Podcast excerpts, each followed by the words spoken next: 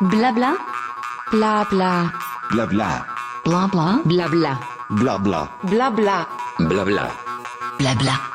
Blabla. Le podcast de Bike Café. Alors bonjour à tous, aujourd'hui Bike Café rencontre Harald Lenult qui est le créateur du site ultracyclisme.fr, un site qui traite de vélo longue distance, on aura l'occasion d'y revenir un peu plus tard. Mais ce qui nous intéresse aujourd'hui, c'est surtout une nouvelle épreuve d'ultracyclisme qui se nomme la Poco Loco et dont la première édition aura lieu début octobre, le 8 octobre précisément, entre Montpellier et Barcelone. Bonjour Harald. Bonjour. Alors euh, Harald, donc tu es le tu es le créateur de cette épreuve qui, comme je l'ai vu dans le communiqué de presse que tu m'as envoyé, se déroule à la fois sur bitume, mais sur les sur les pistes, donc avec des formules gravel. Il y a trois parcours, si je ne me trompe pas. Est-ce que tu peux nous en dire euh, nous en dire un peu plus sur cette euh, sur cette épreuve? Franco-espagnole, si je comprends bien. Si, si, senior. Donc, euh, c'est la première édition d'une série de courses qu'on veut euh, ensuite euh, se répéter euh, d'année d'année en année. Le concept, c'est la belle aventure. C'est-à-dire, c'est d'avoir des beaux chemins, des beaux itinéraires, de traverser le patrimoine français, espagnol, de découvrir des vallées, des beaux, euh, des beaux lacs, euh, des belles étendues, d'avoir vraiment euh, la possibilité de redécouvrir euh, ce qu'on a euh, pas très loin de chez nous, quoi. Au final, en, en- à une longueur de TGV à peine. Et, et alors pourquoi le pourquoi le choix de cette région d'ailleurs je, j'y pense à l'instant? Eh ben, euh, à, à la, au, au tout départ, on l'a créé avec Guillaume de Lustra, qui est un collègue, qui m'a dit ça serait cool qu'on fasse une course, et euh, lui me proposait une course entièrement en Espagne. Et je lui disais, mais tant qu'à faire, pourquoi on pourrait pas lier euh, le fait de faire une, une course en France euh, et, et de partir euh, d'une gare TGV française Ouais. avec le fait de faire quelque chose en Espagne et de rejoindre par exemple euh, Barcelone ou Madrid ou une ville aussi où on, où on peut revenir facilement en France aussi. Et de là est un peu est un peu euh, née cette idée et ensuite on a calé les dates, puis on a créé l'association, puis tout s'est enfilé très rapidement. Donc vous êtes euh, vous êtes combien ah là on va dire dans, dans le comité d'organisation de cette course? Bon, Pas de cette euh, course, cette très- épreuve pardon. exactement. euh, Bah on est on, on est trois pour le moment à s'occuper un peu de tout, mais euh, je pense que ça ça va croître très vite parce que euh, c'est pas mal de boulot. Ouais. on, le- on le découvre en cours de route, euh, surtout euh, pendant l'épreuve, mais euh, on est trois à s'occuper de ça. D'accord, ok. Alors la question importante que vont se poser beaucoup de, de participants ou de personnes intéressées pour, pour participer à l'épreuve, c'est les traces. Est-ce que vous les avez reconnues? Est-ce que c'est des, par- des endroits que vous connaissez sur lesquels vous avez roulé? Parce que parfois on peut avoir des, des petites déceptions quand on, quand on suit certaines traces qui ont, qui ont malheureusement pas été reconnues ou assez reconnues. Euh, Qu'est-ce que tu peux me dire là-dessus? Eh ben, euh, alors pour, euh, pour apporter une précision sur la, sur la question d'avant, ouais, on, on a trois, euh, trois traces. Une 1700 km qui se veut entièrement route, Ok. et ensuite deux autres traces euh, de 700 km, une gravel et une route. Et donc on a reconnu intégralement les parcours 700 Qu'on a fait avec grand plaisir. Et donc moi j'ai repéré la trace route et ensuite euh, il y a Caroline et Paul, euh, deux amis qui ont repéré la trace euh, 700 gravel. Et euh, bah, je pense que pour- comme beaucoup de personnes, tu l'as très bien dit, euh, si on utilise Komoot, Strava, on a souvent eu des déceptions parce que ça nous fait passer par des petits chemins qui sont en réalité pas praticables. Parfois ils nous disent route, c'est des chemins, parfois c'est le contraire. Euh, donc sur la 700, on s'est dit, il faut que ce soit intégralement reconnu et c'est clair que c'est quelque chose d'important de nos jours euh, pour avoir un beau parcours et ne pas euh, se retrouver bloqué au milieu de nulle part. D'accord. Pour la 1700, on, on, on s'est basé euh, de conseils d'amis, on s'est basé sur les chemins qu'on connaissait déjà et sur euh, sur euh, Google Street View, euh, l'outil qui permet de voir les routes euh, pour faire la trace. C'est une trace beaucoup plus longue, donc on n'a malheureusement pas eu le temps de la reconnaître en intégralité, mais on a fait euh, bout par bout et on a tout connecté. On a travaillé dessus, euh, on a moins donné de notre temps en reconnaissance, mais c'est pas pour autant qu'elle sera moins belle. Et c'est, j'imagine de toute façon que vous, vous communiquerez les traces à tous les participants. Oui, tout à fait. Bah, les, les, traces seront envoyées euh, un mois euh, avant l'épreuve, en même temps qu'on enverra le, le, dossier complet expliquant ce qu'il faut prendre, les dates, les horaires, le checkpoint, tout quanti. D'accord, ok. Alors aujourd'hui, est-ce que t'en es où à, peu près des inscriptions et, et, quel est le coût pour participer à, à ces épreuves Pocoloco alors nous, dans l'idée, on s'était dit qu'on voulait à peu près limiter à 150 inscriptions au total. Et, euh, et actuellement, on a déjà 105 euh, inscrits et inscrites sur la course, ce qui est génial. On s'attendait pas du tout à en avoir autant dans la première édition. On avait fait des estimations basses qui étaient autour de 50 personnes et ça nous convenait euh, aussi. Non, on a 105 personnes et je tiens à préciser qu'on a 35% de femmes ah, inscrites. Ouais, ouais, ce qui est beaucoup plus que sur beaucoup d'épreuves. Ouais, on se revendique, comme tu l'as précisé, épreuve et pas tant course, mhm. parce que c'est plus un peu un, un voyage en commun qu'on fait, une belle aventure, que qu'une course avec euh, comme objectif d'arriver en premier. Ouais. Euh, concernant les tarifs, euh, donc euh, actuellement les tarifs qui sont proposés, on est à 180 euros pour les 700 en solo, c'est-à-dire une seule personne. on est à 240 pour deux personnes, c'est-à-dire que ça revient seulement à 120, 120 euros par personne sur les 700 duos. Et pour la 1700, on est à 240 euros. D'accord. Ça c'est ça c'est les tarifs qu'on propose actuellement et sont inclus euh, donc la balise GPS, beaucoup de cadeaux de nos partenaires, des codes promotionnels de nos partenaires. Sur la 700 km, un checkpoint à mi-parcours avec la possibilité de se reposer, de manger, euh, de un peu faire un break par rapport à la course parce qu'on a beaucoup de débutants et de débutantes sur cette 700 km. Donc on a envie de les ménager quand même et euh, une belle couverture photo, vidéo et euh, des récompenses à l'arrivée. D'accord. Voilà. en fait, le, si je comprends bien, le, le, concept, c'est vraiment de mettre en avant euh, un parcours et une découverte de, de, de, de, la région. Mais il y a aussi des valeurs fortes que vous souhaitez mettre en avant. Enfin, tu vous en parlais dans votre euh, dans votre communiqué. Le développement durable, l'inclusivité, euh, Est-ce que tu peux nous en dire aussi un peu plus là-dessus? On a vu qu'il y a beaucoup de femmes inscrites, ça confirme le, bien sûr, on le savait, l'implication croissante des filles sur le longue distance et, c'est top. Euh, Est-ce que tu peux nous, dire un peu les valeurs que vous souhaitez promouvoir sur cet événement? Ouais. Euh, et ben, alors, comme tu le disais déjà, bon, et comme on l'a dit avant, c'est clair que le côté belle aventure, redécouvrir le local est très important pour nous parce qu'on voit de plus en plus de personnes partir pour une semaine aux îles Canaries ou je ne sais où en avion euh, et donc euh, sortir un carbone dingue pour pour profiter de beaux paysages alors qu'en réalité on a la chance d'avoir un réseau ferré assez génial avec pas encore assez de place pour les pour les vélos mais avec la possibilité d'aller rapidement partout. Donc on voulait proposer le fait de voyager local de découvrir des beaux paysages et des beaux villages pas très loin de chez nous. D'avoir une belle trace reconnue par par les personnes avant et donc de pas avoir de, de problèmes pendant, pendant l'aventure. En plus de ça, euh, nous l'idée de base qu'on avait avec Guillaume, c'était vraiment d'appliquer euh, au sens strict euh, le développement durable comme comme on le conçoit. donc c'est-à-dire les trois piliers environnement, social et économique.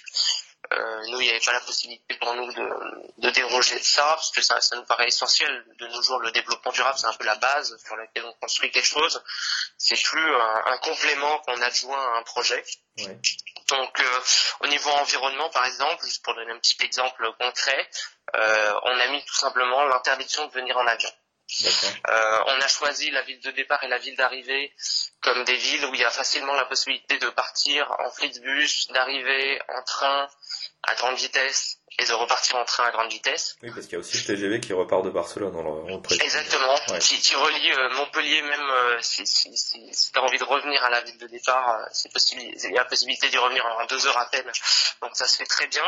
Donc interdiction de, de venir en avion, pour nous ça nous, passait, ça nous paraissait être un peu une, une évidence en plus de beaucoup de choses comme être sobre au niveau des goodies et de ce qu'on propose, ne pas offrir des choses inutiles, on, va faire également notre bilan carbone à la sortie de l'événement pour euh, évaluer ce qu'on peut améliorer pour l'édition d'après. Ça, au niveau environnement, on essaye d'être euh, d'être le plus clean possible, mais le côté avion, je pense qu'il y a un côté assez euh, parlant pour beaucoup de personnes qui s'y retrouvent. Parce que comme ça, le fait d'arriver à l'événement, c'est déjà en soi une aventure. Hmm, bien sûr. Et Donc, euh, tu moi, je conçois comme ça aussi. C'est vrai que le train, l'aventure démarre déjà quand tu prends ton moyen de transport, euh, parce que j'imagine Ah qu'il y a aussi des, des, des locaux qui viendront même en vélo, on peut, on peut penser ça. Ah bah voilà, tout à fait. Bah, euh, en Europe, on a quand même la chance de pouvoir, euh, par exemple, on parlait juste avant l'interview de la Desertus Bacchus, euh, même même au fin fond de, de nulle part au niveau de, de l'arrivée de la course à Nerja au sud de l'Espagne, il y a possibilité de trouver en deux bus à peine la possibilité de revenir en France. Ouais, d'accord. Et c'est quand même une chance dingue qu'on a en France. On, on a la possibilité de pas prendre l'avion, profitons-en. quoi. Ouais, tout à fait. Ok, bon, écoute, c'est une bonne, c'est une, c'est une bonne initiative. euh, on sera curieux de voir les, notamment ce que ça, ce que ça donne en termes de, de bilan, de bilan carbone. Euh, maintenant, je voudrais parler un peu plus de la, de la trace et de la, de l'aventure. Euh, qu'est-ce, toi qui as reconnu le parcours de 700 km, est-ce que tu, recommandes certains types de, de vélos, notamment de, bien sûr, des vélos gravel ou all-road sont, sont privilégiés, mais est-ce qu'on peut aussi parler de matériel spécifique à emmener, de sections de pneumatiques recommandées par rapport aux, revêtements qui vont être euh, rencontrés? Dis-nous, euh, dis-nous un peu ce que tu recommanderais toi en tant que si tu devais courir l'épreuve. Euh, bah, il y a euh, déjà, un- je pense que c'est des choses qu'on enverra avant l'épreuve à tout le monde, histoire de, de mettre un peu les aiguilles, euh, les, les pendules à l'heure. Mais il y a un peu du matériel obligatoire, je pense, sur n'importe quelle épreuve de longue distance, même n'importe quel voyage qu'on fait soi-même en longue distance, pour pas se mettre en danger, c'est d'avoir au minimum un, un- 1,5 litre d'eau sur soi. Mhm. Et c'est un minimum parce que on sait jamais ce qui arrive et c'est bien d'en avoir. Même en France, on a des zones assez désertiques quand même, qu'on se le dise. Et il faut avoir du matériel de, de réparation, du matériel de secours sur soi, Bien en sûr. plus d'avoir le casque et le gilet jaune obligatoire, Mhm. évidemment. Euh, L'éclairage en plus est obligatoire, avant, arrière. Mais Enfin, il y a même certaines épreuves qui, qui demandent plusieurs lampes avant, plusieurs lampes arrière, au cas où euh, il y en a certaines qui tombent en panne. Euh, concernant euh, les parcours spécifiques, donc le gravel et, et la route, pour le gravel, euh, en général c'est assez roulant, il y, a des, il y a des sections techniques, mais euh, au minimum je conseillerais de partir sur du 35 mm de, de, de largeur sur les pneus, c'est un minimum. Euh, sur du 40, on, on, on serait vraiment à l'aise. 40, 42. Euh, maintenant, ça se fait beaucoup en, en tubeless. Euh, la mode est à des pneus de plus en plus larges pour de plus en plus de confort. Oui, fait. Genre en, en- en 40, 42, ce sera hyper confort et il y a vraiment possibilité de s'éclater sur la section de gravel. Euh, on est sur à peu près 60% euh, de chemin et 40% de, de route. Ça dépend des zones entre la France et l'Espagne, mais c'est un peu les statistiques qu'on a sur la gravel. D'ailleurs, sur le gravel, Harald, est-ce que ça sera, il y aura des portions techniques un peu engagées euh, Est-ce que tu peux un peu préciser à ce niveau-là ou ça, ou Bah, tu il y a- préfères garder une, sur- la surprise? Ouais, euh, je vais, je vais pas, euh, je vais pas mentir, mais il y a des moments, on a essayé d'enlever le plus de sections, euh, le plus de sections où il faut porter son vélo, où, où c'est très technique, où il y a des, des cailloux partout et où c'est impossible de, de monter sur le vélo. Mais il y aura des moments techniques. D'accord. Et euh, je- ça fait partie, ça fait partie de la joie aussi de, de cette aventure, de parfois s'arrêter et ralentir un peu. Et je pense que c'est pour ça que, que le gravel est aussi à, à la mode euh, ces derniers temps. D'accord. Pour ne plus aller aussi vite que sur la route, ne pas chercher tant la performance, mais plus la l'aventure qu'on trouve sur le chemin. D'ailleurs, d'ailleurs, est-ce que tu penses qu'il y aura certains, certaines personnes, euh, enfin certaines têtes d'affiche ou certaines personnes qui sont qui sont connues dans le milieu de longue distance, de longue distance, qui qui se sont inscrits à ton épreuve? Et est-ce que tu sais à peu près quel est quel est le temps que que mettra le premier, notamment sur la sur la route Je pense qu'il sera le parcours le plus rapide. Alors c'est une bonne question.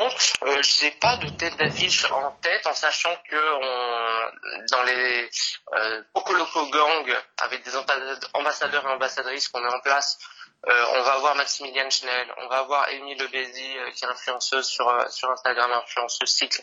On va avoir euh, Gwenaëlle Jésus, qui est aussi influenceuse sur Instagram. Qui sont un peu les têtes d'affiche dans milieu du voyage, plus que dans le milieu de la performance euh, cycle. Euh, après, euh, euh, il y a pas mal de personnes qui vont nous joindre en, en cours de route et qui vont s'inscrire à la dernière minute. Oui. Euh, je, je compte pas trop euh, mettre en avant euh, telle personne ou telle personne euh, sur les inscriptions. Euh, ça se fera euh, petit à petit. On met en ligne actuellement des cartes Panini euh, pour euh, pour que chacun mette un peu sa petite description et tout ça. Euh, je vous invite à suivre le, le profil Instagram Poco Loco d'accord, et, et vous verrez un peu le, le, monde qu'il y a. je pense que les personnes qui arriveront le plus rapidement sur le parcours 700, ça ira très vite. en, en- en même pas deux jours, ça sera bouclé. Hmm. Ouais, c'est ce que je, c'est ce que j'estimais également. Alors, tu as devancé une note de mes questions, Harald. C'est, tu parlais des Poco Loco Gangs. Donc, euh, c'est une initiative là que vous voulez, vous allez mettre en place pour encourager les débutantes et les débutants de l'ultra à découvrir ce type d'épreuve. Qu'est-ce que tu, concrètement, qu'est-ce que ça veut dire? Qu'est-ce que tu comptes euh, proposer à ces débutants? Donc c'est sur la 700 km seulement, c'est Poco Loco Games. Euh, le concept est simple, c'est euh, de se dire, parce que nous on n'a pas interdit sur l'épreuve le drafting, beaucoup d'épreuves le font, nous c'est des choses sur lesquelles on laisse un- une tolérance, euh, étant donné qu'on organise ces Poco Loco Games, D'accord, c'est la possibilité de rouler ensemble avec des personnes plus expérimentées. Et donc de partager un bout de route dans un petit groupe de 4, 5 personnes pour rouler la nuit, pour rouler le jour, pour suivre un peu un bout de parcours et, euh, et pouvoir se raconter un peu euh, nos vies. Euh, je pense que beaucoup, beaucoup de personnes débutantes, il y a énormément de questions qui viennent à l'esprit bien sûr. de comment comment on dort, comment on mange, qu'est-ce qu'on fait. Bon, nous la réponse qu'on voulait apporter, c'est un peu venez sur notre 700 km et découvrez par vous-même. Vous prenez pas la tête à- à avoir plein de questions en tête. Vous venez les poser à des personnes qui qui, qui s'y connaissent. Oui, tu pratiques Et, euh. Bah ouais, c'est ça, et qui pratiquent ça, euh, qui pratiquent la longue distance et le voyage à vélo euh, au quotidien. D'autant plus qu'on voulait répondre à une problématique qui est quand même que beaucoup de personnes ont peur de rouler seules ou et ou parce que les deux sont compatibles et ou la nuit. Bien sûr, ouais, Et euh, il y, a, y a pas mal quand même dans le milieu de l'ultra distance une promotion de il faut rouler tout le temps, il faut jamais s'arrêter, il faut dormir le moins possible. Euh, pour les personnes qui veulent pas s'arrêter et qui ont peur de rouler la nuit, on voulait proposer cette option supplémentaire. Regroupez-vous, fédérez-vous, et en petit groupe, continuez à rouler la nuit. De toute façon, nous, c'est pas une, c'est pas une course. Le principal, c'est d'arriver euh, à la ligne d'arrivée à Barcelone et de faire la fête tous ensemble. Donc, euh, c'était ça un peu notre concept. D'accord. Et je rebondis sur quelque chose dont tu avais parlé. Le... Il y aura donc un tracking de, de live en temps réel de tous les participants, c'est ça? Exactement. Chaque participant, chaque participante aura euh, une balise GPS pour que la famille, les amis, euh, tout le monde puisse suivre euh, les performances et le voyage de chacun. Euh, ce que, ce que j'aime bien sur le concept de, de notre épreuve, c'est que ça peut devenir une course si, euh, si tu le décides. Oui, bien sûr. Si tu décides, si tu décides que c'est une course pour toi, tu fonces, tu le fais en, en une journée si tu y arrives, tu le fais en deux jours et, euh, et chapeau à toi. Et euh, si tu veux le faire, on propose euh, de le faire en huit jours maximum, Ouais. les trois parcours. Donc 1700 c'est assez chaud, 700 ça se fait bien. C'est 80 km par jour environ sur euh, sur la 700. Ouais. Si tu veux le faire à ton rythme, c'est ta première épreuve, tu veux y aller tranquillou. Vas-y tranquillou, prends huit jours. Il y a aucun souci, on sera là à l'arrivée, on fera la fête tous ensemble. Pro- promesse euh, attendue alors hein, de faire la fête. Euh, bon, et transition du coup sur le sur toi Harald et ton et votre euh, ton site internet parce que tu parlais de conseils pour débuter l'ultracyclisme. Je pense que c'est quelque chose que que tu souhaites mettre en avant sur euh, donc ton site qui s'appelle ultracyclisme.fr. Euh, Est-ce que tu peux nous présenter ce site euh, Comment tu fonctionnes Quelle est sa quelle est sa ligne éditoriale nous, chez Bike Café, donc tu nous connais, on est on est vraiment branché gravel, bikepacking, route longue distance. Vous vous êtes concentré sur l'ultra, c'est ça? Exactement. Bon, c'est un peu la même problématique sur laquelle moi je me questionne depuis quelques temps euh, sur l'ultracyclisme.